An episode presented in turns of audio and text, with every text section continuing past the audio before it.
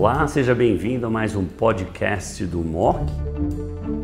Hoje nós vamos falar sobre panitumumab em câncer coloretal. Primeira linha, linhas subsequentes, pacientes idosos, uma série de nuances e atualizações. Quem vai falar disso é o Dr. Fábio Carter, membro titular do Centro de Oncologia da BP, a Beneficência Portuguesa de São Paulo e coordenador da Oncologia da Unidade BP Mirante. Fábio, seja bem-vindo a este vídeo MOC. Olá, Buzaide. Obrigado ao MOC e uh, a oportunidade dos senhores para a gente, então, ter um papo bacana sobre panitumumab e suas novas indicações.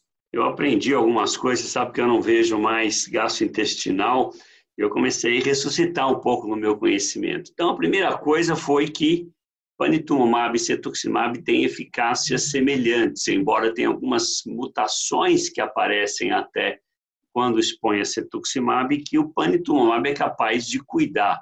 Então, às vezes é até possível que alguém seja resistente a cetuximab e ainda possa responder ao panitumumab. Na minha leitura, um dos elementos mais importantes, e eu estudei cetuximab e publiquei cetuximab no passado, é, é a ausência, basicamente, de reações infusionais, né? Molécula totalmente humanizada, comparado com o cetuximab, que tem a porção murina e que, às vezes, produz reações alérgicas graves. Você pode comentar um pouco esse aspecto? Isso mesmo, Zaid. Acho que uh, o uso do anti-GFR em linhas subsequentes, eu acho que ele é por nós uh, um pouco utilizado aos moldes do que a gente tem de prática clínica. Mas o fato é que uh, usar panitumumab nas linhas subsequentes, talvez você trate uma parcela de pacientes que vão ter uma resistência adquirida ao cetuximab e que você consegue ganhar uma pequena população, uma pequena proporção de pacientes que não responderiam ao cetuximab, mas que podem responder ao panitumumab por conta da ausência de resistência a esses mecanismos adquiridos pelo, adquiridos pelo cetuximab, que o panitumumab não vai apresentar.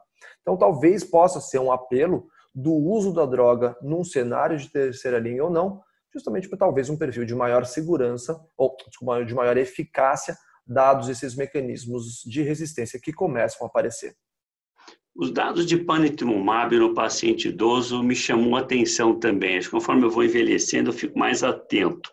Então, uh, você poderia, ao invés de usar fluoropyrimidina infusional, usar capecitabina, até um esquema metronômico junto com o panitumumab? Ou você preferiria fazer um esquema infusional? Tá. É assim, é, em população idosa, como eu disse, né, a, a avaliação de é, estado funcional do idoso é muito subjetiva ainda no meu entendimento. Né? É difícil a gente conseguir traduzir isso para uma ferramenta objetiva na prática clínica. Particularmente para uma população onde eu desconfio que ela não consiga receber tratamento convencional com dupla de químio mais um anti-GFR, dupla de químio mais um antiangiogênico, eu ficaria bastante receoso de tentar interferir com mais toxicidade. Sinceramente, eu não fico confortável, mas isso é uma opinião pessoal, de dar capecitabina panitumumab com risco de maior diarreia para essa população. Acho que o dado de segurança é com fluoracil infusional, eu acho que ele é mais seguro do ponto de vista de toxicidade gastrointestinal, que é uma toxicidade inerente tanto ao panitumumab, aos anti-GFR em geral, quanto à capecitabina em relação à bomba. Portanto, se fosse para fazer, eu faria by the book, e eu costumo dizer que você continua sabendo tudo, não adianta vir com essa história de que você não faz nada. Não, eu não tenho, eu discuto caso com você, mas eu sou meio metido em melanoma também.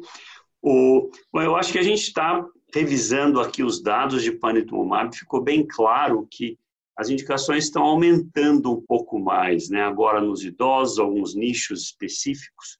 Ficou bem claro também na sua apresentação que o panitumumab e o cetuximab têm eficácia semelhante e claramente menos tóxico, embora até tenha um pouco mais de hipomagnesemia, esse é um efeito colateral de fácil manejo. O efeito colateral agudo, principalmente quem trabalha em clínicas, alguém tem uma reação alérgica grave, já tivemos casos até em clínicas de São Paulo, em Brasília, tiveram que entubar o paciente no consultório. Então, isso é uma coisa que estressa todo mundo. Eu acho que aí o panitumumab, sendo totalmente humanizado, representa uma opção sólida. Cáter, obrigadíssimo mais uma vez pela fantástica revisão. Muito obrigado. Muito obrigado, Buzad. Muito obrigado a todos pelo seu tempo e até um próximo vídeo mock.